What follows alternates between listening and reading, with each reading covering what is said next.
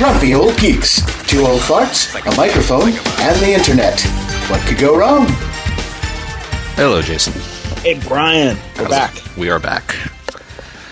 Very excited. Very excited. Very excited indeed. It's very rainy here today, so I'm kind of like a caged tiger. I want to get outside and go do something. it's, it's crappy and miserable again, and it's probably going to be thundering. And hopefully, I won't have to turn off the computer this time. That's good. We um, amazingly have kind of crappy weather here today as well, so I actually feel the same way. Although I've had a very slow, relaxed morning since I had a big wedding to do last night. So Yeah, yeah, you had a had a thing for sure. uh, I did have a thing. I saw it on CNN. It was that big of a thing.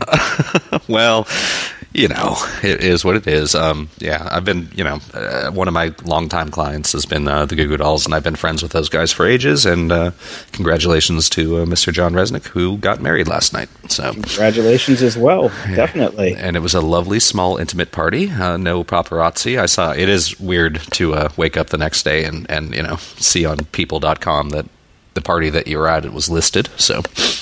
yeah, yeah. Fog- Fogarty's wedding definitely didn't make make the list. Yeah. and I, I was the paparazzi. Well, you took some great shots. I, I like the, the shots that came out of that wedding a lot more than what I've seen so far from uh, last night's. So, I still haven't even posted most of them yet. I, I got to put those up. They're pretty funny. Um, yeah, that was the 14 minute ceremony, so it, it worked out. awesome. Yeah. Well, surprisingly, I'm I'm not even close to hungover. I'm just uh, I got a little buzz last night, but we're all we're all older professionals now, so you know, we didn't uh, treat it as the big get drunk and act stupid event that uh, I would have in the past. So. I wish I'd hung out with you guys because uh, my stepdad's in a band. And uh, for for you oldsters out there, uh, Jimmy Beaumont and the Skyliners. Uh, my my stepdad is actually a Skyliner. Awesome. So I went to their show last night in a church. Okay. which uh, when he told me it was in a church, I, I immediately picture myself in, as Al Pacino in the last scene of uh, Devil's Advocate. Yeah. You know, Yeah, whenever I used a- to go into a- a church for a wedding, I would start going, "It burns, it burns." yeah. And I'm talking talking. It was a volunteer fire department benefit kind of thing, and a lot of people showed up. I mean, very old, lots of people. Oh, that actually sounds like a total blast, man. yeah, I mean, it's I've, I've seen him perform a ton, but they're always really good. He, they're very entertaining, and uh, my stepdad's actually really talented. So that part was fun, and then we all hung out at the bar down the street after, and yeah, tied a couple on. I do want to talk about a new stout that I found. Okay. So Ooh, well, we can we can have uh two little stout discussions. Go for it. okay, so I asked. I, I'm a huge fan of Old Rasputin. Yes. Old Rasputin's one of my favorite stouts. It's got, I mean, it's like, it, it's rocket fuel. I mean, it's very tasty, and it's like an 11 percenter, I think. It's really up there. And uh, so I asked the guy, because they got a bunch, it, this is actually a really nice craft beer place in the suburbs of Pittsburgh, who'd have thunk. Right. Uh, it's called the Sharp Edge. And so I started off with a uh, Chimay Blue, moved to a Duvel, which I, Okay. I love Duvel Yep. although they didn't have the fancy glasses like where they keep the salt patch in the bottom so you get the little tornado of bubbles have, you, have you seen those I have seen that. Yeah. yeah those are really cool um, and then i'm like oh I want, I want a stout and so i asked him about old recipe and he's like nope nope he went and checked he's like oh but we got this this other thing it's called 1050 Ten fifty. Like ten- like fifty like, cent. no like literally like 50 cent Is he is he 10 involved? I, I i don't know Okay. it is black and strong, so he may be. and, and the the waiter was, or the yeah, the waiter was like, "It's the most motor oily stout that we have." I'm like, "Bring it on! I'm in. Come on, let's go."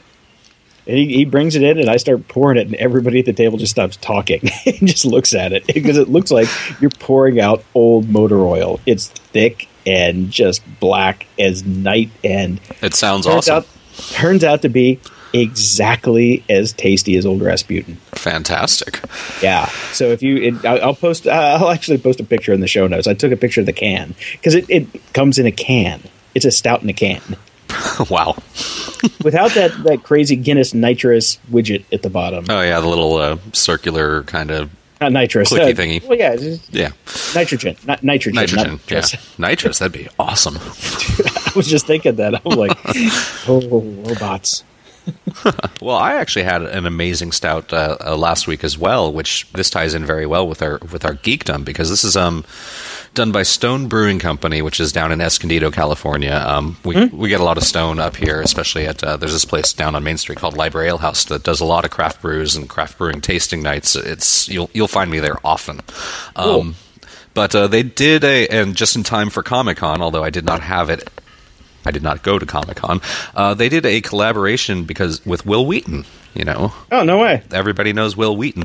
Um, so they did a collaboration with him because he's such a huge fan of of, uh, of their beers as well. So they made the Stone Farking Wheaton Woot Stout. Oh my god, that's amazing! And uh, I, I helped myself to uh, at least two or three of them down at Library Ale House the other day. It is ridiculously strong. It's 13% alcohol by volume. Oh my God. Um, but you do not taste it. And it's a very good stout. And, and it went down super smooth. And big shout out to, uh, to Wil Wheaton. I even, uh, you know, after the second one, I felt like I should tweet him about it. So I did. oh, cool. yeah. Yeah, that's that's funny. Yeah, Will was one of uh, my original writers on Blogging LA, and I was in a uh, I was in the first national phone camera art show with with him and Weird Al and a bunch of and I think Coop was in it. Uh, but I, I got to ride in the elevator with Wil Wheaton and his family, but he had his family, so I didn't even want to say anything. I was Right. like, "Hey, man, how's it going?" I was just like, "I'm like, it's Wesley fucking Crusher. I'm not going to say anything because I know he hates that." Yeah. but he seems like a totally cool guy, so I'm glad he made a totally cool beer. You there? Writing. Yeah. Whoa, I lost you for a second. Did you lose me? Oh, okay. That's weird. yeah, you, you totally blinked out. Oh my god, the internet has failed us. that never happens. Yeah, well, I've actually been surprised at how well Skype has been working for us because I, I remember Skype just being a nightmare all the time. So, Yeah, no, we did good, I think, so far. And uh, props to our, our previous guest, Joey Robier, for telling us to turn the video off because it screws with the audio quality. yes. So, So, yeah, there you go. So, off the stouts and onto the geek. yes, so you have a bit of follow up. Uh, sort of, yeah. I mean, it, I just thought it was really interesting because we talked a little bit about the, the homeschooling thing and, and online schooling. We've we've discussed that a couple times, really. And uh, just recently, uh, there was an article about San Jose State completely suspending all of their online classes and, and credits because basically more than half the students in the first batch of online courses failed their final exams. So these were not the self starter and self motivators that you and I had discussed that this stuff is good for. These were just people that were lazy. yeah, yeah. It's not surprising. Not surprising. I mean, I think most people need a kick in the ass, and you know, even I do every now and then. Uh, Even I think back to my college days, and I go, okay, ninety-five percent of my classes I probably could have taken online, and I would have done the work and aced the finals. But the ones that you aren't that interested in, you need you need somebody there kicking your butt. You're not self motivated enough. So, so I think this might be a trend that we're going to see because, uh, again, you know, everybody thinks that oh, put it online, that must be free. No, no, it costs these schools a lot to put their classes online. It's not cheap, and uh, if there's no turnabout and the failure rate's that high, I'd love to see some stat- statistics from other places that are doing it. Yeah, and this comes on the heels of the uh, uh, it's called the Fundamentals of Online Learning: Planning and Applica- Planning and Application, which was taught by uh, Fatimah Wirth from Georgia Tech, uh, and it was basically a class on how to teach a class online. and apparently, So we're all after, disappearing after up our own asses on this. yeah, yeah, it's, it, yeah, definitely the snake eating its tail. Yeah. Um, and within the first class, like it just it went off the rails, and it's it's actually linked in the in the article that we're going to link to in the show notes at Grumpy Old Geeks slash eighteen uh, about about this uh, San Jose State course. But Yeah. yeah, it's it, it's it's kind of a mess. I, I you know, there's really no um, no substitute for being in the room. No, really there's definitely not, and we see more and more things uh, just in regular life, kind of moving online, and it's not always a good thing. You know, there, there's there are definite reasons to be sitting in a room with other people interacting, and uh, I'd say learning is definitely one of them. Absolutely. Yeah. No, absolutely. And you know, it's in it, it I don't know. I mean, I've had such a hard time with school like my whole life, but it comes down to having re- great teachers, Yeah, you know, Yeah. and people that make you feel comfortable and make you want to learn Yeah, and engage is is a yeah it, that's a huge part of it. I mean you get a bad teacher in the room you get a bad teacher online they're still a bad teacher.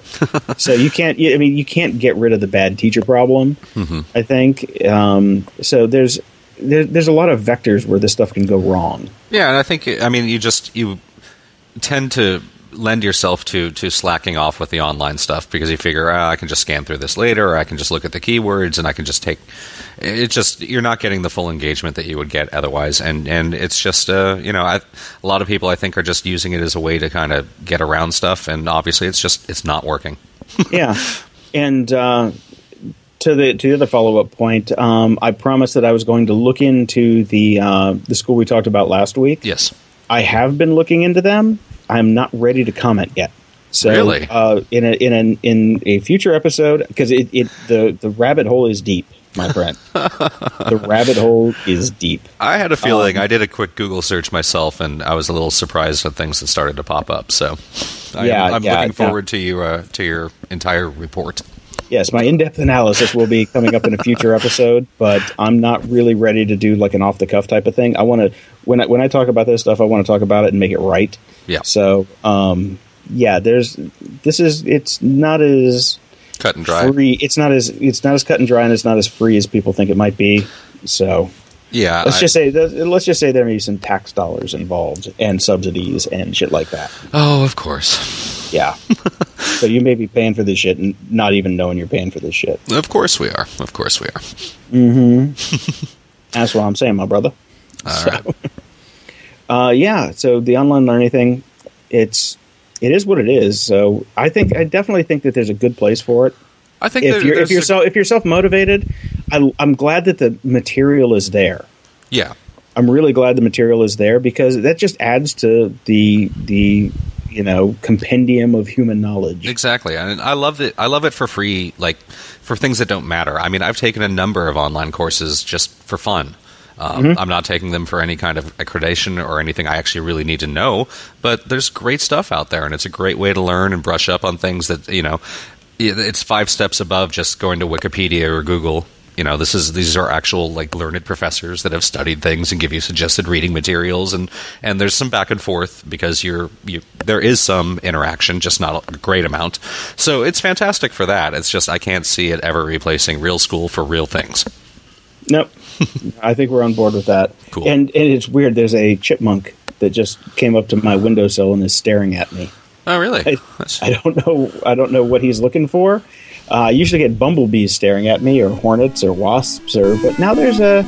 Oh, and this morning I had a, uh, a hummingbird. I usually get homeless guys, and I know exactly what they're looking for. Toilet paper. Uh, that's one thing on the list. In the news, Apple has had a problem for the past couple. Well, almost a, over a week now. Without? God, I was about ages. to say 20 years, but okay.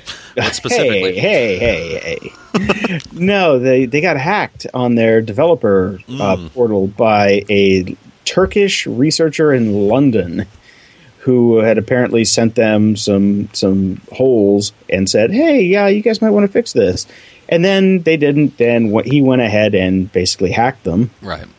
And got a hundred thousand, uh, about around a hundred thousand, approximately a hundred thousand uh, accounts Wow. and info about the account, and said he's deleting them and all that that jazz. So maybe, maybe that not. that but that prompted Apple to do, to basically do a scorched earth policy on their entire developer system and take the whole damn thing down. Which is smart, actually. That, that that is the best response to something like that. Just fucking get rid of it for the time being, because uh, nobody is in a vacuum anymore. If this guy figured out the holes, somebody else did too. And the thing is, I mean, um, Marco Arment posted on Twitter. It's like this actually is probably a good thing, but they um, they have a bunch of disparate systems, and each one is is different. Yeah. And so this one is vulnerable, so they're going back and patching and fixing and doing all the crap on it. And uh, it's just almost like, come on, guys, I want I want beta four. Hurry up! That's all I want is beta four. Right. Yeah. It, so I'm I'm glad they're taking it seriously, but I wish they'd just hurry up. Yeah, me I too. really I mean, the thing is, I saw that you had put put this story up, and I was going to like post some other follow ups, and I ended up not being able to, just running out of time. But the, Apple is hardly the only company that's dealing with this right now. Uh, There seems to be a rash of of you know companies both big and small that are just getting hacked daily now. You see Well- you see news stories daily about people like you know I, I get email blasts from all these small development companies that you know whatever like old message board systems I used five years ago and they still have my email address. You know we've been hacked. We know that they got all of our information. Please log in, change your password. If you use your password on anywhere else, which you should never do, change it, change Yeah. it, change it. I mean this is a daily occurrence now. Oh, it, it, well, here's the deal. It's been a daily occurrence, but now it gets you know news coverage. Yeah. it's it, it's been a occurrence since Kevin Mitnick was hacking Oracle back in the day. there was a Nintendo hack where people were logging in with basically logins that people had stolen from other sites, and guess what? They worked Yeah. because you know what? People don't change their passwords. It's called one onepassword.com, my friends, from Agile Bits. Get it, use it, love it. Yes, I have actually finally else? switched over to that as well. So it's fantastic. Yeah, or LastPass or whatever. LastPass is just ugly though. Don't use that. Yeah, don't use that one. And one other thing to do, which which maybe people never even think about, is uh, generally ninety nine percent of companies give you a way to actually shut down your account. And in theory, they remove all your information after you do that. If you're done using something, go do it. If you're getting junk mail from something that you haven't touched in a while, and and you have an account there, go close it. Just spend a couple minutes to close it out so your information isn't sitting on another database somewhere that's eventually going to get hacked.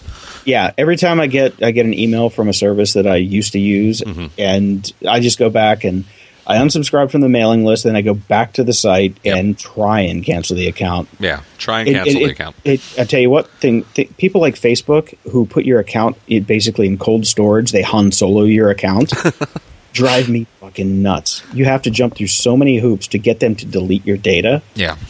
It's crazy. I got more on that later in an, in another segment, but people who I mean, when I ran blogrolling.com, I did several things that made people love me even more and love the service and actually increased my retention rates. Mm-hmm. First, be able to take your data with you.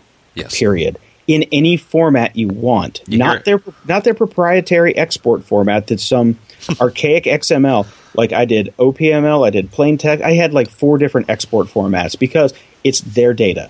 They should be able to take it with them wherever they go. Yes. I'm just they're paying me to be a a service pro or what I don't know what the Greek is for whatever.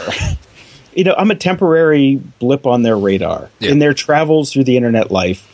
They pay me for a little while to use my service, but their data, their the time that they spent collecting that data, that makes that data theirs.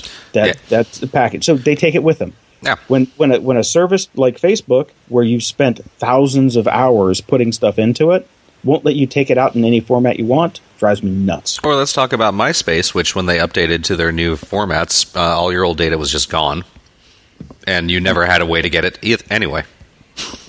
Well, that's because they were MySpace. I know, but idiots. it's a perfect example. I mean, I, a lot of us here, if, if you've been online long enough, you had a MySpace account and you probably did it a lot, and uh, all that stuff is just gone, gone, See, I- gone, gone. I, that's one of those things. Like MySpace was so butt fucking ugly. I Mm-hmm. could not get into it. I mean, it was like it, it. It really was very, very much like LiveJournal to me Yeah. because it was everybody could have the ugliest website that they could envision. Yeah. I would have loved to have seen a psychological evaluation of the hideousness of a website versus the mental instability of the person who made it, type of thing. or at least the age range, Ugh. you know, the 12 Oh, and yeah, yeah, 13 you year olds with their uh, shooting star GIF animations everywhere, and yeah, yeah, yeah. humping unicorns or whatever. yeah, that whole thing. So I don't know. That was I just I I, I can't. I've never jived with MySpace. I never really used it. I had an account. I looked at a couple bands, but it was so terrible. I mean, it was terrible. It was just from. I, I can't even express how terrible it was. Just from the usability standpoint, I'm like, apparently they've never heard of Jakob Nielsen, even though he's kind of retarded half the time. But that was, from a usability standpoint, it was unusable. Yeah. It was just unusable. And I just don't understand how it got to be so popular. But critical mass, man. Critical mass for the time. For at that time, it, it was better than Friendster, and everybody was on it. End of it was, story. it was a just, Justin Bieber of the internet at the time. Yes. oh God. Okay, so moving on. Moving on. I want to talk about a little thing that creeped me out a little bit, and this is this is something that's been ping ponged back and forth across the internet for quite a while. Um, where Monsanto, you know, the uh, the giant uh, trans global Yes. seed food manufacturer, what, they do everything. I'm sure. They they yeah, Um, they got their hands in everything, and, and Yeah, basically, they we all know they're pretty they- evil. they ruin the lives of farmers and everybody else on the planet. And um, oh, we're going to talk about the bees too, but we'll get to that. Um, they bought Blackwater, which which has since they were Blackwater. Now that since they were since then they were she. Xe, she, I believe is how it's pronounced. Hmm. She. G. Then now they're Academy. Academy with an I instead of a Y, which, which makes it sound more French. I Academy. know. Like they went from like American to Chinese to French. Well, hopefully, if they're French, they're just going to drop their guns and run away. That is what the French are good at. so, uh, but apparently, Monsanto did actually buy them because in 2010 there were rumors going around that, that they bought them, Right. and now the the proof is in the pudding, and it's coming out. Now, I'm going to I'm going to put a little caveat on this because all of the news sources that have been talking about this are not news sources that are known to me specifically. Right. And I don't know really if this is just kind of a reach around clusterfuck type of thing where they're making this up and just posting it on a bunch of sites, you know, very much Yeah, uh, Like, uh, uh, uh, just a quick Google on this too. I, I'm not seeing this coming up on on anything I'm particularly familiar with as well. Yeah. So, so it could just be this is you know the claims of, of you know black helicopter. It's it's being suppressed by the major media, or it just hasn't been researched enough yet by anybody in major media. So Yeah, this could be an under the tinfoil hat type of thing. Mm-hmm. But if it's true, even if it isn't true, it's on it's on the books that Monsanto has hired Blackwater in the past and spent hundreds of thousands of dollars to get them to do either espionage for them, you know, corporate espionage, or I don't think they've actually shot any farmers yet, but I don't think they're far off. Yeah, yeah, this is I mean, scary they, stuff. shot him. In, they've shot him in the wallet. yes, definitely. That's that's the, the lawyer branch, but uh, yeah, I'm not a Monsanto fan at all. So Uh, I'm not a Monsanto fan at all. I'm not a Blackwater fan at all. I mean, it's terrifying that the fact that there's this basically real life, real world, massively funded and frightening uh, uh, mercenary army in existence that is funded in part by our governments and multinational corporations um, is scary. I mean, that's like straight out of science fiction, and, and you don't want to believe that it actually exists, but it does. Uh, I, as I'm scanning through this article more and more, I, I hate Monsanto. I hate Blackwater. I like Bill Gates, and they're yeah, that's ramming Bill Gates part. in here. He bought uh, five hundred thousand shares of Monsanto. well, which I mean, also you I can't want say it's a bad investment. Well, no, but uh, the the that was from the Bill and Melinda Gates Foundation that bought those shares, Right. which is the you know the the altruistic branch of exactly. the family. So Mm-hmm. it just doesn't kind of jive. I mean, I thought he was busy with malaria. Why is he? Yeah. Why- Why, is he? Why is he throwing his? And his and you know, it's an organization, so it might not even be him type Yeah, of thing. But, exactly. I mean, eh, history will show that Bill Gates is a cutthroat motherfucker, no matter what. So oh no, that, definitely. That part, that part, you know, he's not he's not sweet and fluffy. You go back and look at Bill Gates; he's a bastard. No, he- Microsoft got to fixed, Microsoft got to where it is by by absolutely horrible means that involve monopolies and payoffs and bribing and, and just steamrolling over people and not giving a fuck. But at least he's doing something super cool now. so- well, okay, okay. Enough of that. It since uh, since we don't really have like super hard sources on this, I'm not going to spend too much time on it. But yeah, I'm going to actually be adding this to my Google alerts though because I, I want to see if there's a follow up in major media and, and what comes out of it. Because if this Yeah, is, yeah, if this up is true, it's pretty damn frightening. yeah, corporations should not have armies, and armies should not be corporations. I agree. So, I mean, granted, these guys are badass, but after the there's a video of them in Iraq, basically just driving down the street, shooting out of the back of their SUV and killing, you know, dozens of people that are, that are just basically driving to work, and that's that's why they changed their name from Blackwater to Xe, um, because of the bad press. Because you know these are these are a bunch of vets who like killing people. Yeah. And, you know, it's if you if you want to know more about the the the mentality of killing, go read the book on killing.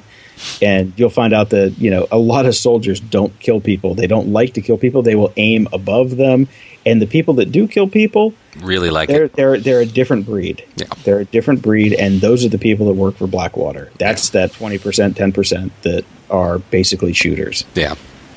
So Well, from from one thing that makes me feel absolutely horrible to another, uh, yet another, st- yet another. Thank you, thank you.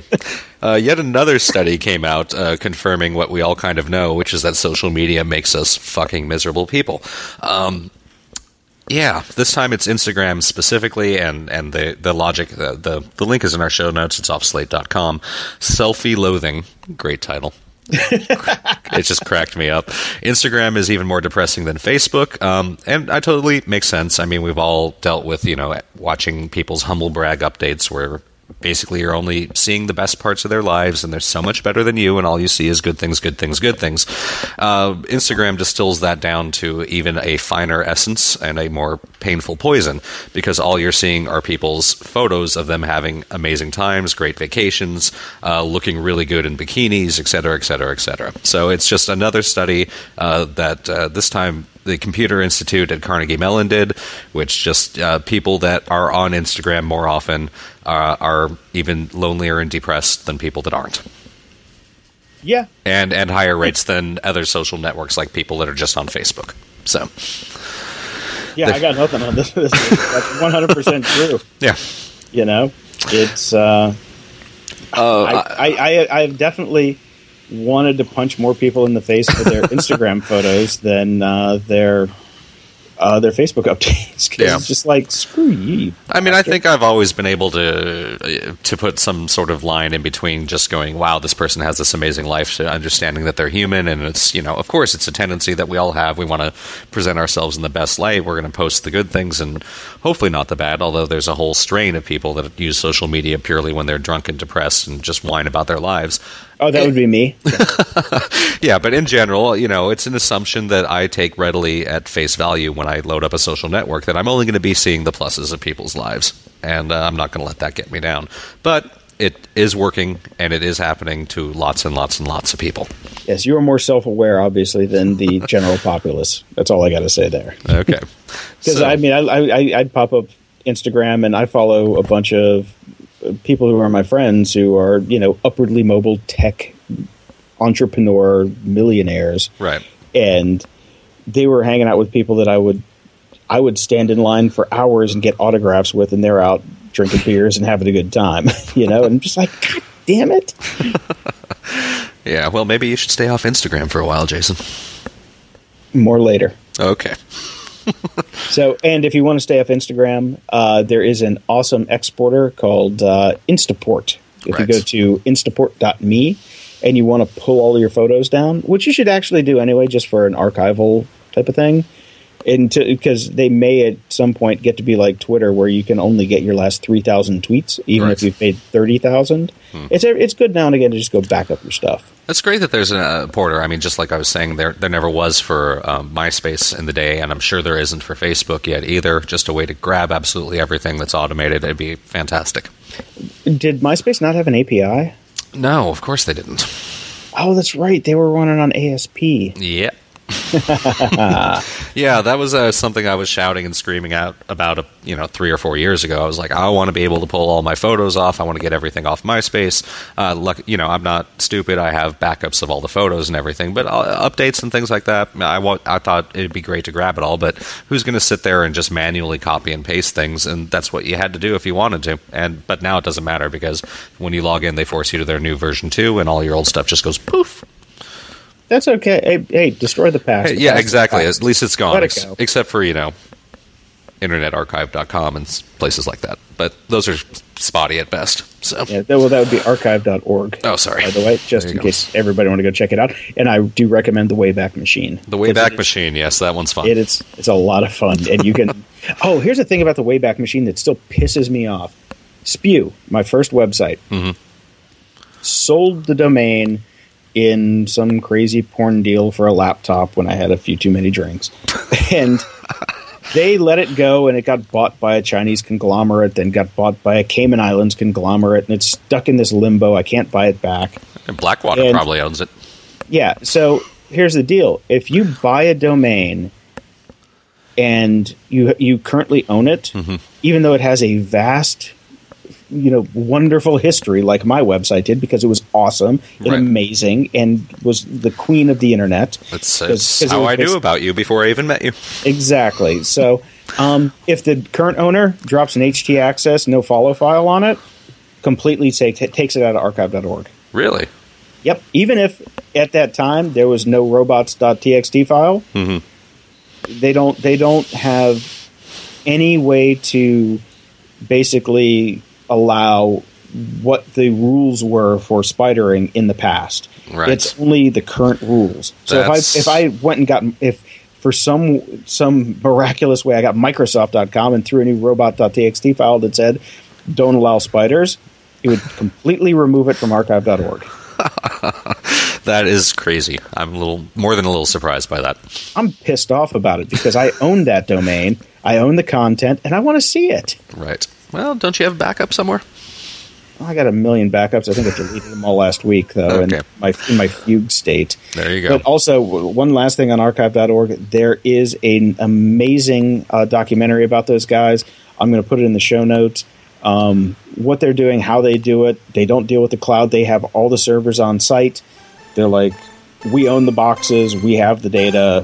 It's just a really cool, like, 20 minute documentary. I'll put it in the show notes. Very All good. right. So we have another Kickstarter. Uh, this is I'm a little torn on this one because uh, as as we talked about, uh, I love the Everything Is a Remix series that's uh, out there on the web by this guy Kirby Ferguson from Brooklyn, New York. Um, I loved it. It was great. It was well researched. It was really interesting.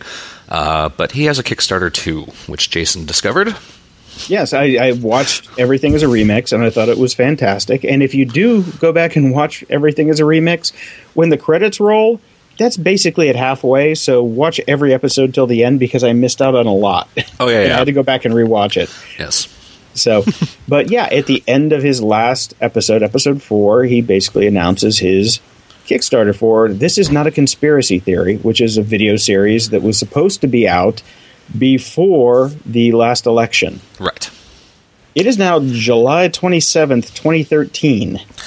Yes, and it was successfully yet. funded. So uh, he wanted uh, what he had a goal of forty-eight thousand, which 48 is grand, he got 54 6. a lot. So he made a lot of money to put together another uh, video series, which is great. Except it never showed up.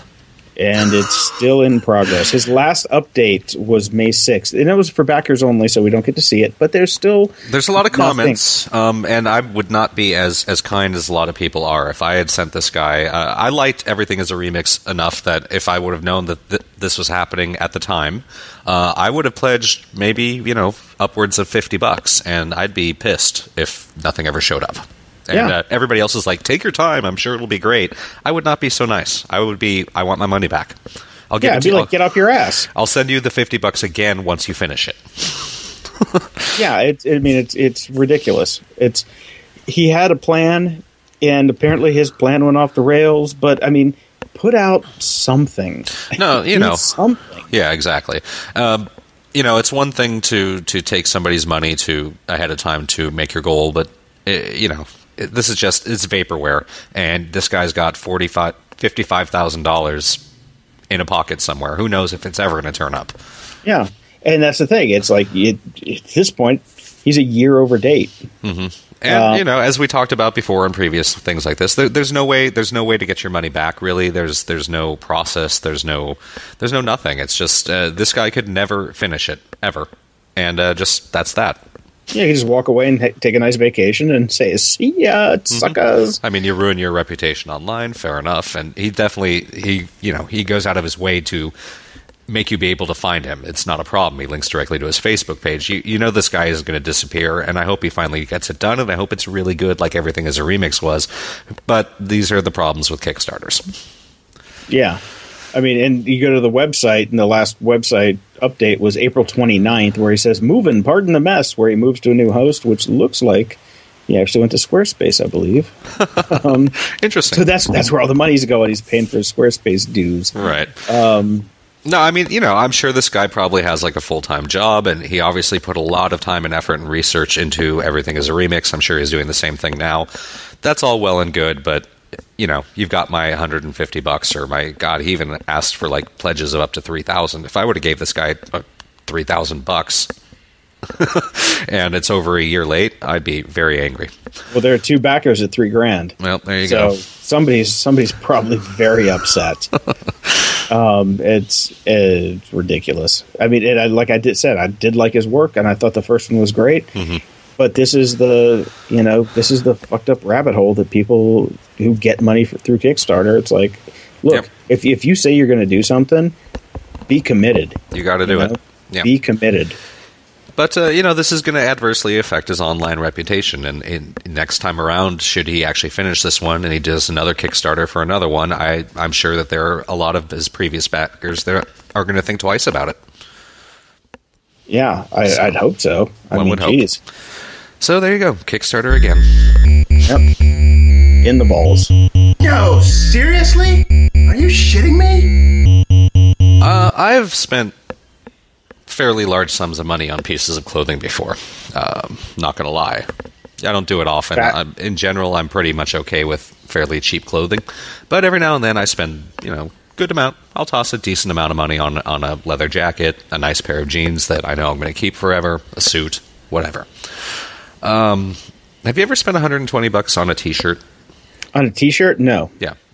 A button down, I've spent a lot more, but a t-shirt, no. I've never spent more than thirty dollars on a t-shirt. I think I've actually spent maybe close to 120 bucks on a T-shirt before, but they were like very specific, you know, artsy designer Ah. types, limited edition whatnots. No, I take that back. I have I have gone to Nordstrom's and I have bought very nice, uh, fine quality uh, t-shirts. Oh, okay. basically, I mean, it's like but fifty bucks is the most I've ever spent, and Right. they're they're gorgeous. Uh, would you sp- spend, say, 120 dollars on a, a plain white T-shirt? Uh, not in any universe that has ever come into existence. Where where the words APC West were silk screened on the inner neckline? It's just a white T-shirt. no, Okay, uh, well, Kanye West is selling them.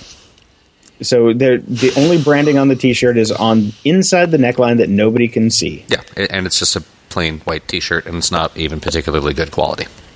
Who makes the T-shirt? Hanes. I, I don't. I'm not entirely sure. I didn't. Uh, You're not going to spend 120 bucks to find out. I, I wouldn't spend. I didn't even want to spend the three minutes to research it that much, just because I hate Kanye West, and I think this is the biggest douchebag move ever. well, it's the biggest douchebag move from one of the biggest douchebags. So Exactly. what you want? Yep. His, his little hissy fits over the the press. I'm like, dude, know where you come from, you little piece of shit. Yes. Yeah. So and enjoy a, your fat new wife. it's a crazy story that got a lot of press for a little bit. So there were links all over the place. I'm sure most people have probably heard about it. In our show notes, there's a direct link to uh, a very specific take on it by somebody I actually love, which is Teresa Strasser, who used to be Adam Carolla's co-host on his radio show. Uh, she's now doing a show called List, and I quite liked her little video bit about it. She does. She gives it even more of a. Are you fucking kidding me? Than I do. So Okay, cool. I'll, I'll, I'll yeah. I just, fuck God, yeah, fuck that guy. Seriously. yeah. So, uh, my little bit of shit me is there's a thing in Japan now where they're called the bagel heads. Okay. There are people that are getting these body mods where they basically squirt a basic a bag of saline into your forehead. Then you press it in the middle, and it looks like you have a bagel in your head. And it does. I'm looking at the photos right now. It actually Yes. kind of, you know, so depending on the angle and the lighting, it can either be a bangle or a butthole. I mean, I'm looking at the second shot right now. The girl in the middle. Uh, it's in the show notes. You're gonna have to take a look at this. Tell me that it doesn't look like a butthole. I'm not even looking at it because I can't. I'll just lose it. Oh, Well, ass, leave- you ass know. face, ass face.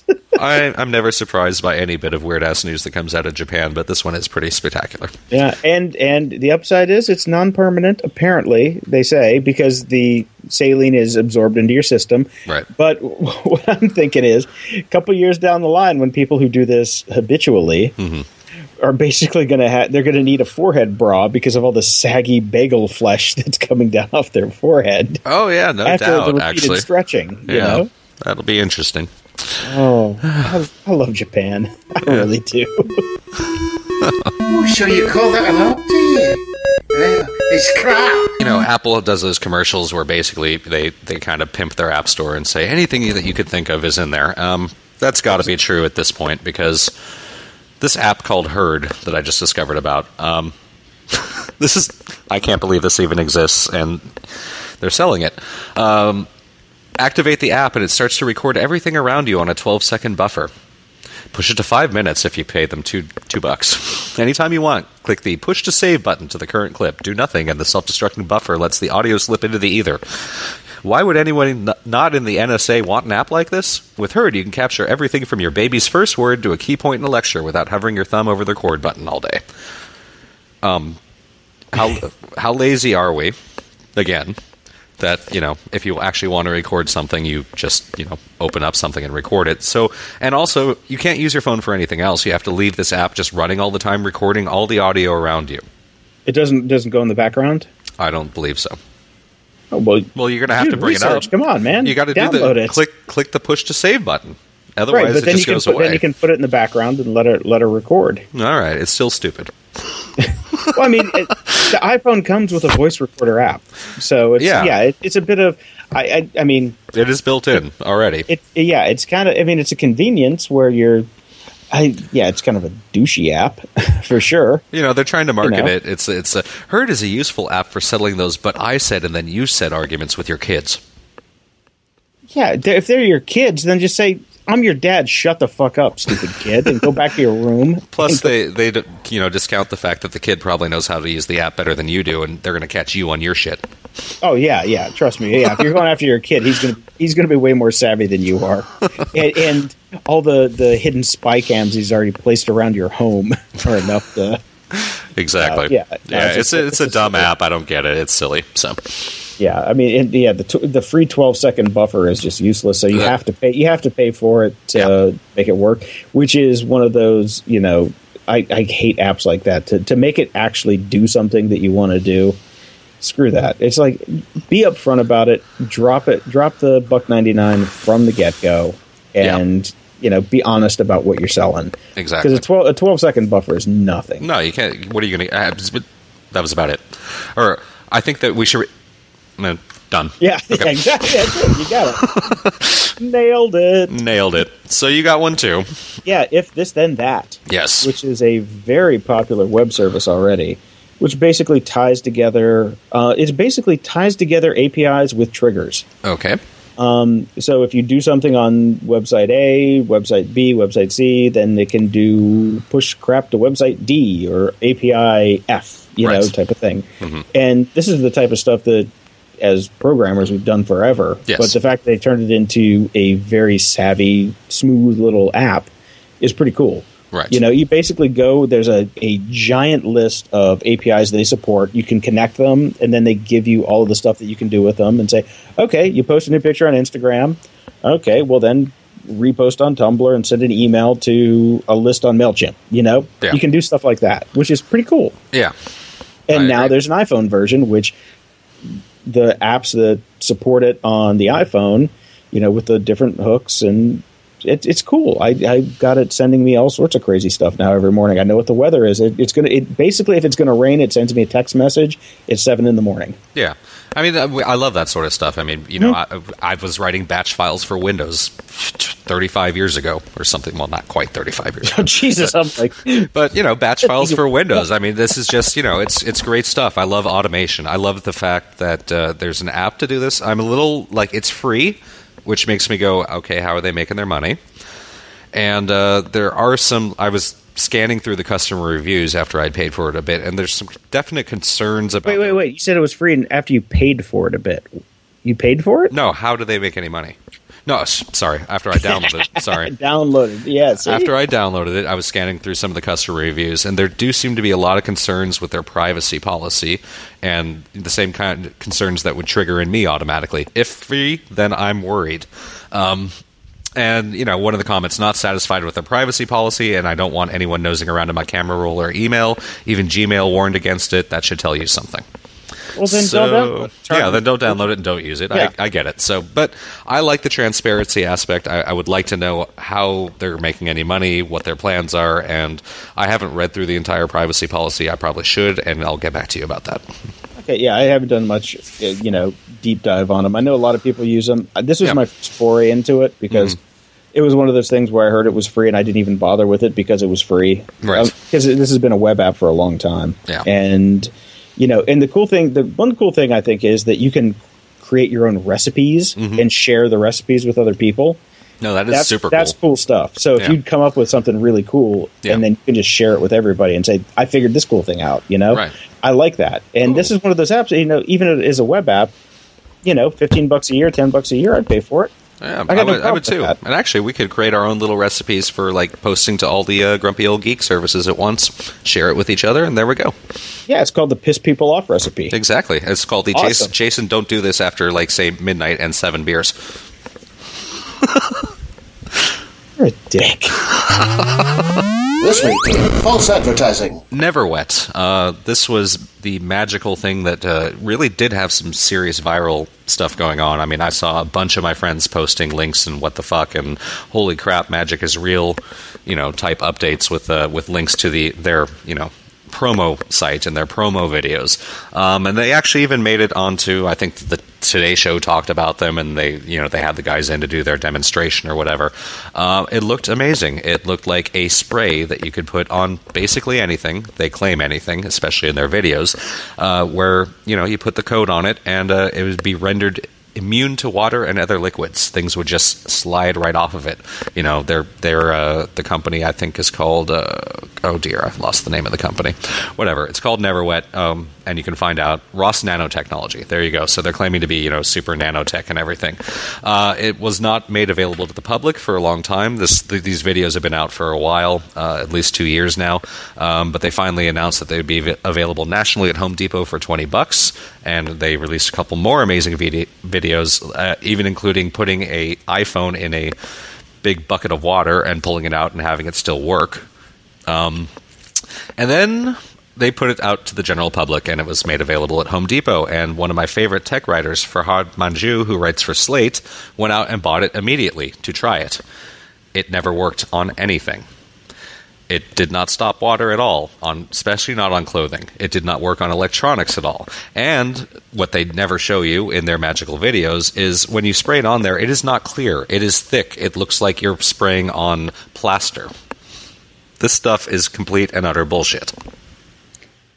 Okay, well, I got two things to say about this. Okay. First, Never Wet was the uh, the nickname I gave my frigid girlfriend in high school. um, so I, I have a problem with this product. Damn it, you got me with that one. And uh, second, we bought we actually bought some of this stuff. We've got it here. We're going to try it out. Okay. Um, my mom had a my mom had a, has a couple bird houses that are like these really artisanal bird houses, and I told her first, I'm like, let's try it on something that isn't what Try- you want to protect. Yeah, try it on something we you don't care it. about. Yeah.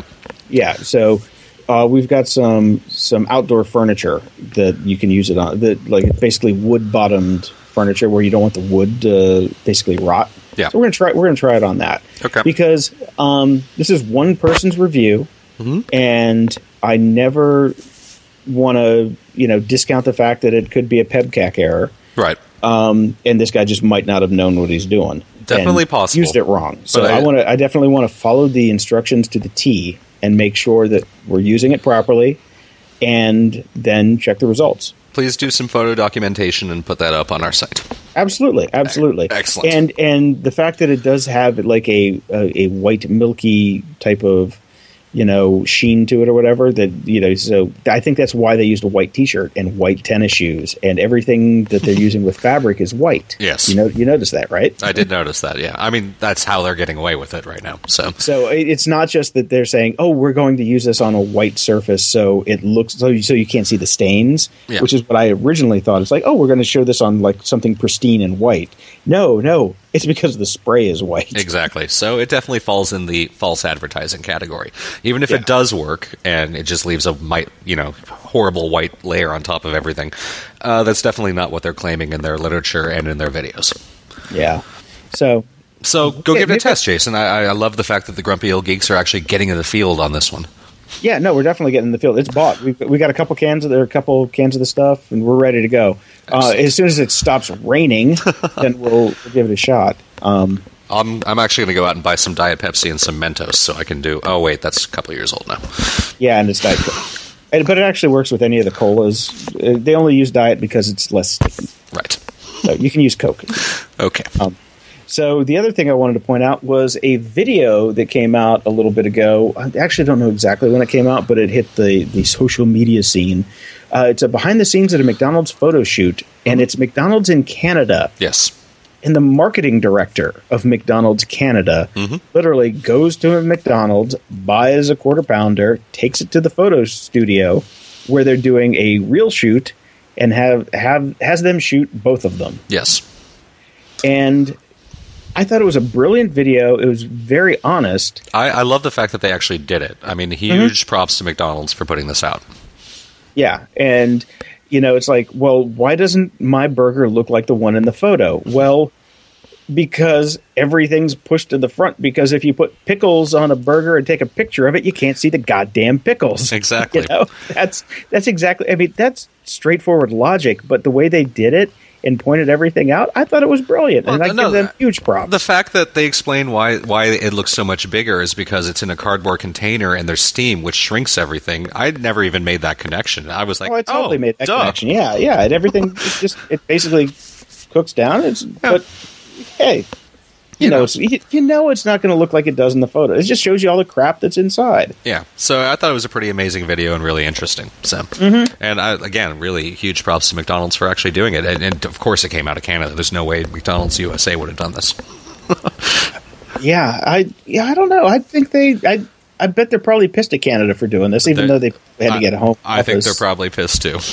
because you'd think this would come out of Oak Brook, and because I used to live down the street from McDonald's corporate, and oh my god, that was the best place in the world to live if you like McDonald's. Right. We got the Mc, we got the McRib years before anybody else. So suck it, America.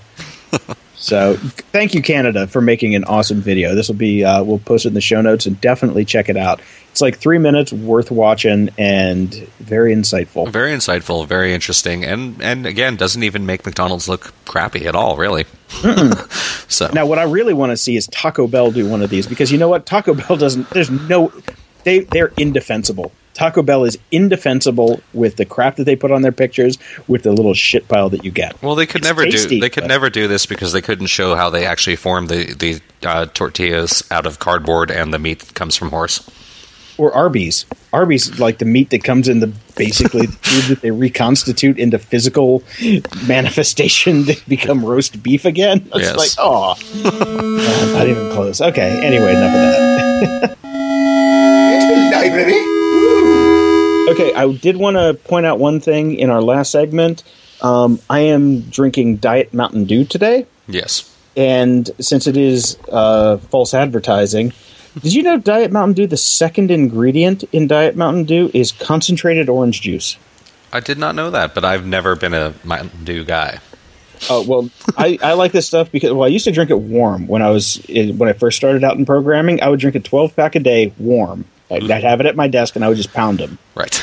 And I my my theory was since it's warm and my blood's warm, the caffeine's going to get into me faster. now that I'm old, I know that when you drink cold things, it burns more fat because you have to warm it up to your body temperature. So I'm now down with cold Diet Mountain Dew. I do have a problem with uh, aspartame and the phenylketonuria and what they do to your memory, but every now and again, I need some fucking rocket fuel. And the one thing I wanted to point out, where it says zero calories per can on a can of Diet Mountain Dew, Yes. and it has concentrated orange juice, those two things don't align. Yeah, that's not possible. You know what? You can have 4.9 calories in a can of soda, and the FDA lets you call it zero. I did not know that. Well, that Yes. kind of destroys the entire premise of Pepsi One, then, right? Or Coke Zero. Or Coke Zero. Or, Coke Zero is pretty tasty, by the way. I don't know if you tried that stuff. Uh, it's So- all right. It's all right with rum. Yeah, so is that Mountain Dew. Yeah. Um, so anyway, I just wanted to bring that up. That that's why I'm talking so fast and so manic this week because Okay. I have had I have had four Diet Mountain Dews since we started recording. And neither of us have had any alcohol, so Uh, I had a glass of wine like at lunch Oh, okay. because I, I I had a really long night last night, like I mentioned before, and I needed that uh, little hair of the dog. there you go. So I had a little glass of cab to kind of wash down my uh, hot dog sandwich that I had for lunch. Well, we both had pretty crazy weeks and uh, big nights last night, which explains why we have not finished this book, uh, "Who Owns the Future," but we're going to talk Yes. about it anyways. Who Owns the uh, Future by Jaron Lanier, Yes, a a bedreaded large man from I believe he's from New York. I think he's from New York or yes, born New York City. I was right. yes. Um, I just I know him from being on the scene for so long because he was big in VR virtual reality back in the day, and he is coin he is he is credited for popularizing the term, which doesn't mean he coined it, but he was he was big in VR. They that's where they came up with the term avatar because they needed you know language around it. That's back back in the day, like uh, when you had the you'd go to uh, like the crazy arcades. You put the headset on and walk around that little circle. Yeah. If you if you've ever seen Hackers, um, they he, he's wearing one in Hackers. The the villain, what's it? Fisher Stevens has Right. one in his apartment. yeah, You know, that was the big stuff. But now he works for Microsoft Research. But he has written this book that we have we've actually talked about before on the show. Um, and you had a quote that you wanted to talk about that was what we talked about in the initial episode that got us interested in this book. yeah. I mean, the reason I got so excited about the book when I heard it was coming out, and I read kind of the blurbs before it was coming out, was he's taking the exact subject that uh, you and I kind of started doing this podcast about, which is how do people make money? What the hell's going on with the economy? How is this digital world changing things? Um, I mean, obviously, not all of that was our initial intent with Grumpy Old Geeks. We wanted to have beer and talk tech. But I think you and I both noticed that we tend to circle around this conversation again and again. We talk about, uh, you know, these companies that, that make a ton of money, and you know, we talk about uh, the economy and how few jobs there are out there, and how hard it is to make a living, and, and all the people that we know that are unemployed, and et cetera, et cetera, et cetera. Well, this whole book is about that. It's called "Who Owns the Future," and it is his take on this and where things are headed, and how we can change them. Um, because if we don't, we're in some deep shit. Um, it's something that I thought I was going to open up and just kind of read cover to cover within a couple hours, but I find myself stopping every couple paragraphs to really think about it. So it's taking me a long time to get into it. Yeah, Um, I, I and I agree. I, I've actually had to reread several paragraphs. Me too, to- me too. You know, it's just like just to kind of think about it. and? I, I think this is a really important book, and I think this is uh, one of those watershed things that uh, if enough people read this and if it gets some critical mass, it could make some changes. Um, the one paragraph in particular, and this is, you know, that really stuck out for me that I wanted to talk about a bit here. Um, I've gotten a bit further into the book. This is just in the intro, and, and it blew my mind. Uh, so he starts to talk a bit about he's talking a bit about what the book is about, talking about the online economy, talking about what's going on. Um, here's a current example of the challenges we face. At the height of its power, the photography company Kodak employed more than 140,000 people and was worth 28 billion dollars. They even invented the first digital camera. But today, Kodak is bankrupt all those people out of work, you know? Um, And the new face of digital photography is Instagram, which we've talked about multiple times. When Instagram was sold to Facebook for a billion dollars, a billion dollars in 2012, it employed 13 people. yep. That is concentration of wealth. That is completely destroying entire industries. That is what we're seeing going on again and again and again with our new digital culture. Music industry destroyed. How many fucking jobs have we lost there? Photography completely destroyed. We're watching the dismantling of journalism right now. It's just going to keep going and going and going. If the movie industry is next, and we all know that too. Yeah, and, and I think what he points out, which is really good, is that you know if you have a few of few of these industries mm-hmm. that get destroyed, you know, in the basically the the transition to the internet, you can survive it. Yeah. But when every industry starts to get destroyed, Yeah. then you have a problem. Yeah, and I when mean, you this lose is- the middle class, you lose the middle class, and this is this is one of the things that really resonates with me is the internet has destroyed my job on the internet. No, I, You know? same thing for me. You know, the fucked up part. It's like I my job has been for twenty years been building shit on the internet. The internet has destroyed my job. It's a fucking. I said it before. It's a snake eating its tail. I feel like I'm watching Millennium. yeah. It's Yeah, and, and he starts to. I mean, it's just. Uh, it's this book is the distillation of everything that y- you and I have been kind of playing around with and and, and kind of circling around. Um, I think this is going to be an amazing read. I, I'm no more more than a quarter into it so far, and it's just it's fascinating.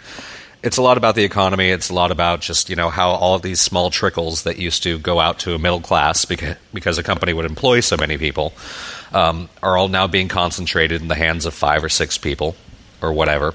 Um, how everything is starting to be controlled by the people that, that own the servers, your or, and the distribution methods, your your iTunes, your Amazons, and uh, it's just a lot of money going to just a few people. And what the fuck are the rest of us supposed to do?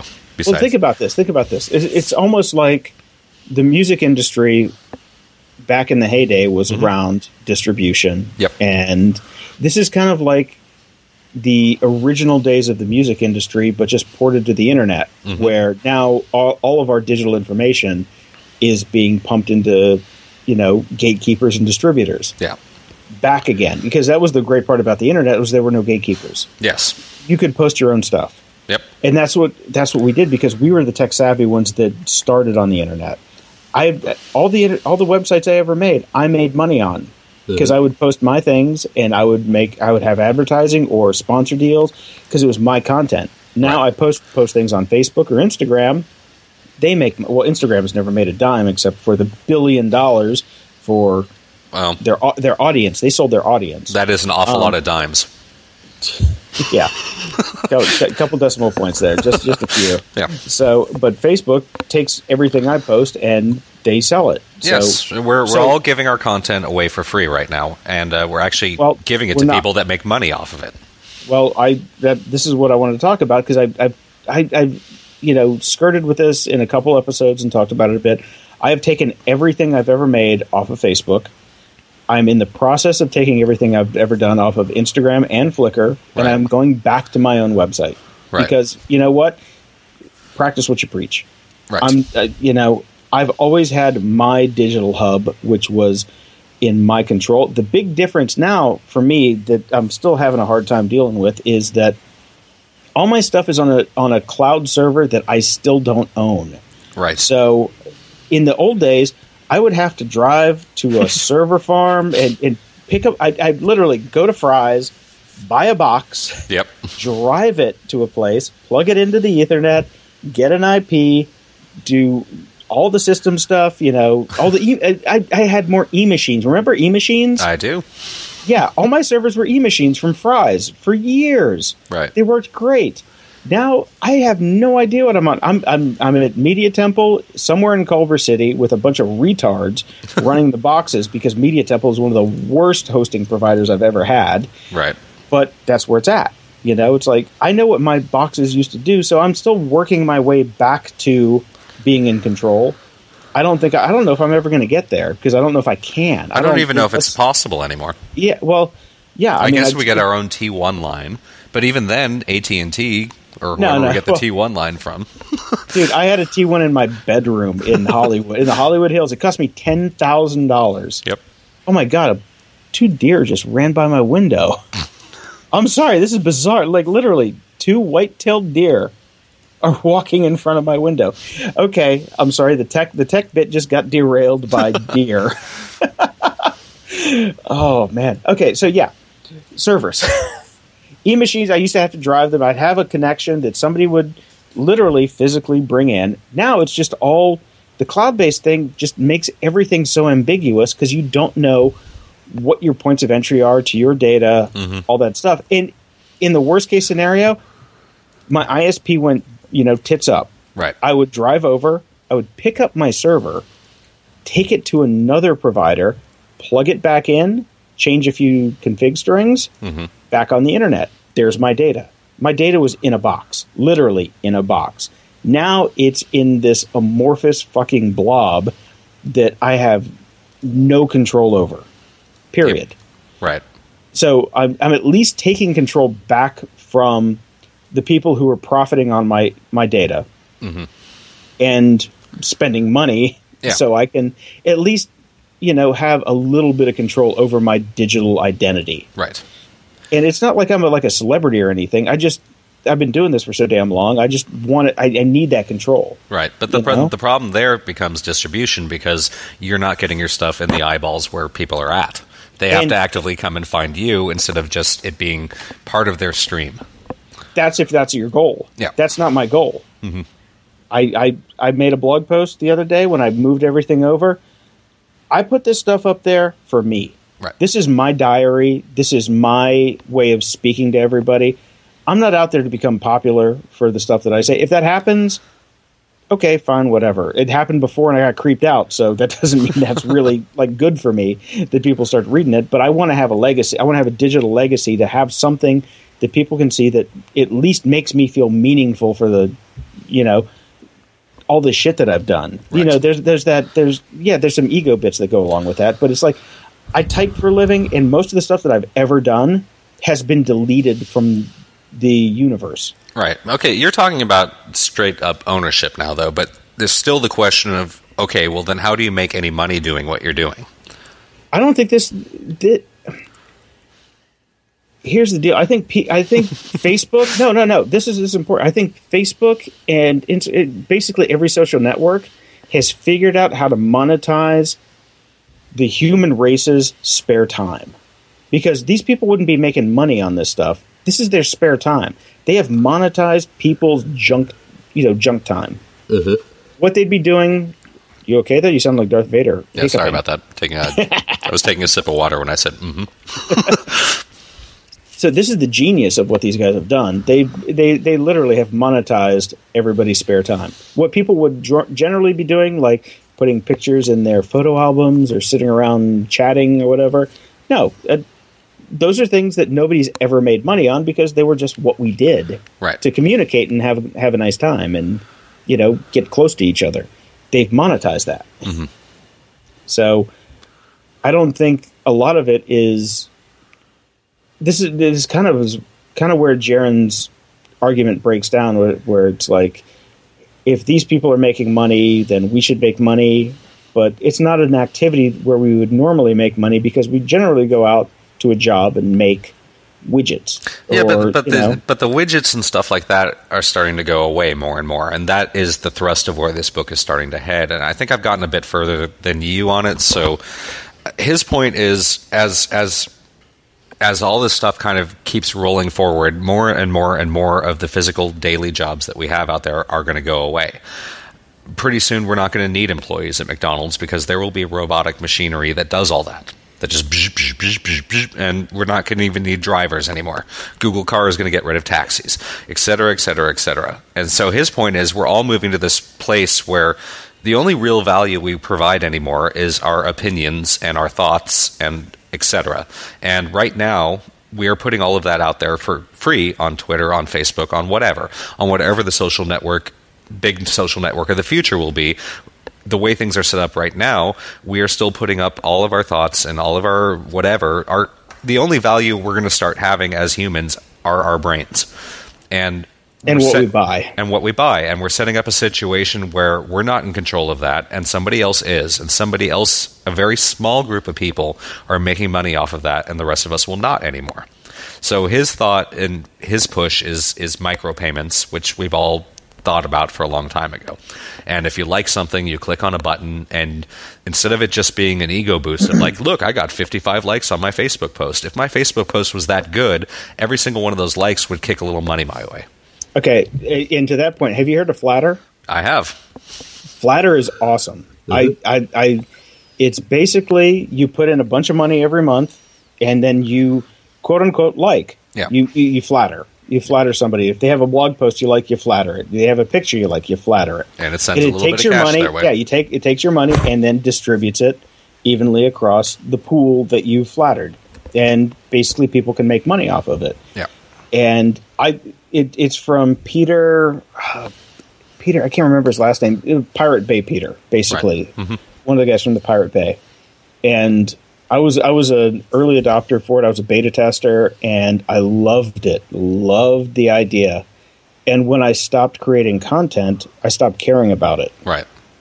That's that's its fatal flaw. But Well, now that now that I like- am now, like now I- that I've read this book Yeah. and we talked about this, I have re-embraced it and and love it. We we desperately need something like this to take hold because his point is, and, and I agree hundred percent because I think we're seeing it more and more every day.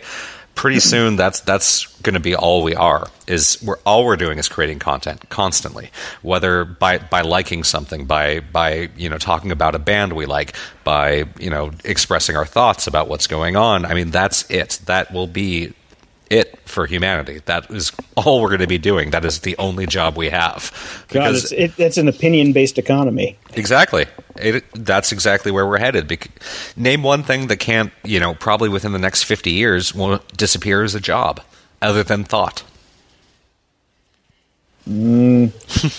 Uh, well, I mean, there, I, there, I, there no, are, I could I could come up with a thousand. well, them. they're completely like, oh, oh, let's go with the obvious example music. Okay, maybe computers can eventually write music, but maybe not. Sure. But it doesn't matter because we've already destroyed that industry. Musicians are already not getting paid. Photographers. Photographers are already, that industry is almost dead. All these kind of creative endeavors, we've already destroyed getting paid for them. Yeah, I don't. The whole thing is just.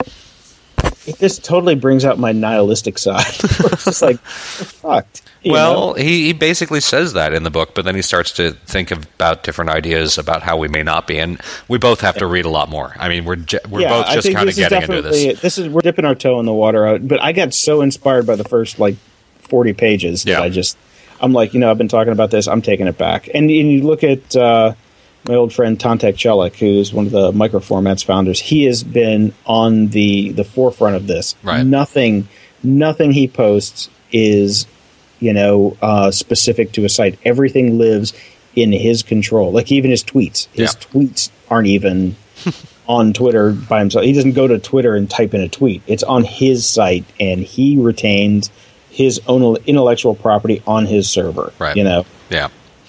Well, it's going to be. think- uh, and it, it, but when you go into when you think long term with billions of people, it's like, oh well, I can sign up for Facebook and I can publish, or do I have to jump through all these hoops, get a server, and figure all this? it- It's like, yeah, these these systems make it easy for people to contribute to the global mind space yeah. and there needs to be a system where they can contribute and get reimbursed for their contributions. Right. Shit, I think we just came up with a new business model. We might have. I think Uh, instead of instead of Facebook, we'll call it Pocketbook. just give you money back. Tell us your deepest desires. We'll sell your shit. We'll be honest about it, and we'll give you a cut. That sounds good to me.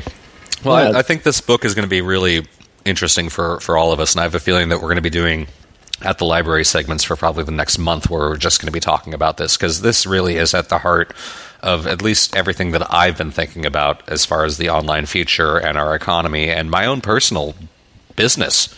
I mean, it's really kind of right there. I mean, this he's talking exactly to me at this point in time and to most Yeah. of us. So, No, I mean, and this is the same stuff. I mean, I thought about this the day that I saw my first live journal account. I'm like, why would I write something on somebody else's site Yep. where I, instead of writing it on my own, where I can get paid for writing it Yes. based on on advertising? You know, And and their argument was always more people are going to see it, and that's true. But if you're not getting anything for it, you're selling yourself for nothing. So yeah, yeah. I mean, do you want is what's your goal to Yeah. earn a living or to have people see you? Yeah. Is it is it you know? I mean, that's just that's crazy talk. yeah, exactly. So more on this next week for sure. Definitely. Closing count out! So uh, we have an awesome guest on deck for next week, Mr. Shane Nickerson, who uh, I've met through a couple friends on the interwebs. Right. And he's like a comedian, TV producer. He's big on the Twitters, and generally a good good guy and a bud. So I am so excited that he will be here next week. Looking forward to it. It's uh, been a little while since we've had a guest. We're going to try to start doing that more often. So cool. Yeah, definitely. We we like to have people that are more interesting than us on. Yeah. every now and again. Mm-hmm. so that's uh, that's definitely on deck for next week, and uh, you guys have a great week. All right. See you guys next week, and uh, talk to you soon, Jason. Later. Keep up with the Grumpy Old Geeks on the web at grumpyoldgeeks.com, on Facebook at facebook.com slash grumpyoldgeeks, or email them at podcast at grumpyoldgeeks.com. Have a good week. Okay, last one to kill a bad guy buys the beer. We're driving to Florida. Look around. You can find cars like these on AutoTrader. New cars, used cars, electric cars, maybe even flying cars. Okay, no flying cars, but as soon as they get invented, they'll be on Auto Trader. Just you wait. AutoTrader.